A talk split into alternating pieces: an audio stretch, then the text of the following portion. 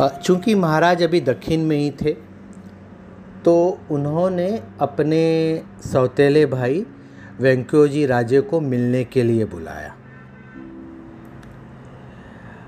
वेंकोजी राजे आए, पर अपनी खुशी से नहीं आए, अनिच्छा से आए। पर महाराज ने उनका उचित सम्मान किया। उन्होंने वेंक्योजी राजे को समझाने का प्रयत्न किया। क्योंकि जो भी हो, था तो उनका छोटा भाई। उनसे स्वराज्य के कार्य में हाथ देने के लिए, सहयोग देने के लिए विनंती की, आग्रह किया। वेंकोजी राजे कुछ दिनों तक शिवाजी महाराज के साथ रहे, पर अचानक एक रात को महाराज को बिना कुछ बताए वो तंजौर चले गए, लौट गए। शिवाजी महाराज को दुख हुआ, समझ में नहीं आया कि क्या हो रहा है। पर अचानक एक दिन वेंकोजी राजे ने शिवाजी महाराज की सेना पर आक्रमण कर दिया। शिवाजी महाराज की तो सेना ने उन्हें धूल चटा दी। वेंकोजी राजे हार गए। ऑफकोर्स शिवाजी महाराज को अपने भाई के इस व्यवहार से दुख हुआ। उन्होंने वेंकोजी राजे को समझाने के लिए कई पत्र लिखे। तंजौर का राज्य अब सीमित हो गया था। फिर भी जिंजी किले के दक्षिण का कुछ भाग उन्होंने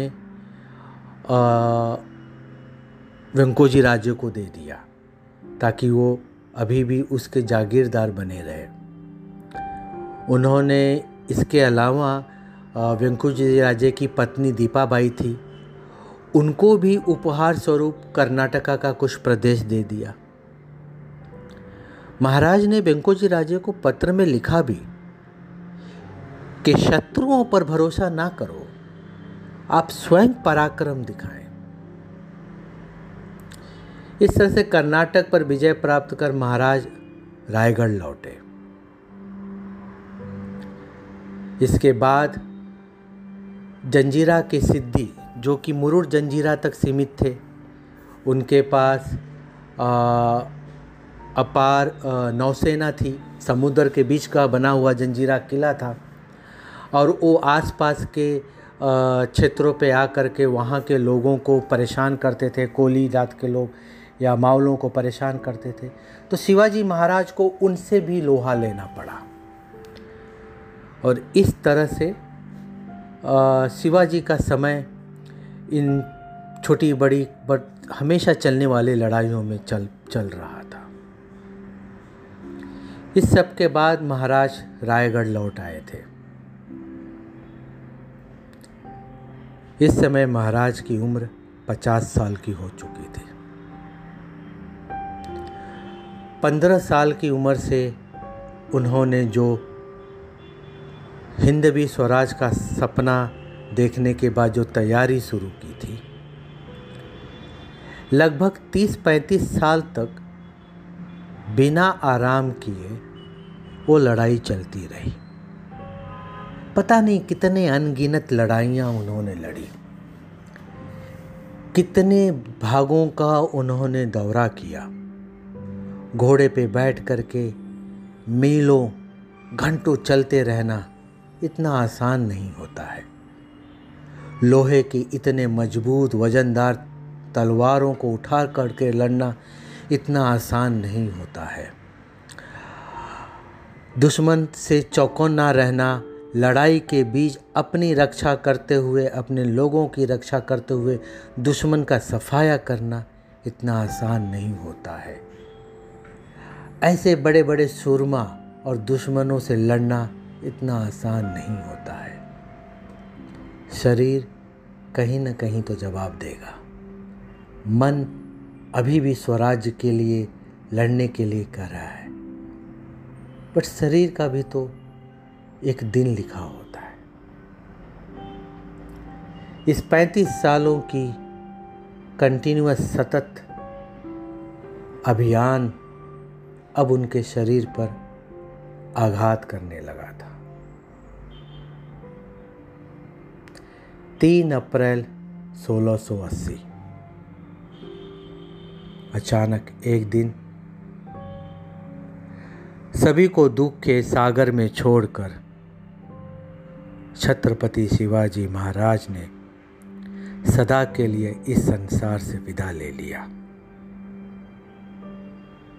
वो चिराग जिसने अंधेरे से लड़ना सिखाया, उस चिराग जिसने एक आशा बंधाई जब गुलामी के जंजीरों में जकड़ा हुआ ये देश, विदेशी साख्तों ताकतों के बर्बरता के नीचे मिटता जा रहा था। लोग त्राहिमाम त्राहिमाम कह रहे थे। उस वक्त एक वीरांगनी माता के सपूत एक किशोरावस्था में पहुँचे व्यक्ति ने सैकड़ों लोगों को एक सपना दिखाया था कि अपना समय आएगा जब हम उस समय को लाड़ने के लिए खुद लड़ेंगे। और उस किशोर ने रायेश्वर की मंदिर में शिव की कसम लेकर के हर हर महादेव की गूंज के साथ एक बड़ी लंबी यात्रा शुरू की। पर उस यात्रा का एक बहुत ही अहम पड़ाव आ गया इस तीन अप्रैल को 1680 को। प्रजा का रक्षक चला गया था। अपने जीवन काल में शिवाजी महाराज ने अनगिनत महान कार्य किए। अनेक शक्तिशाली शत्रुओं को पराजित किया। मुगल शासक औरंगज़ेब लाख कोशिशों के बाद उन्हें कभी पकड़ न पाया। महाराज ने हिंदवी स्वराज्य की स्थापना की। उस मराठे साम्राज्य की बीज बोई, जो आगे चल करके सुदूर भारत में फैल गया। एक सपना, एक बीज, एक राज्य, एक स्वराज्य।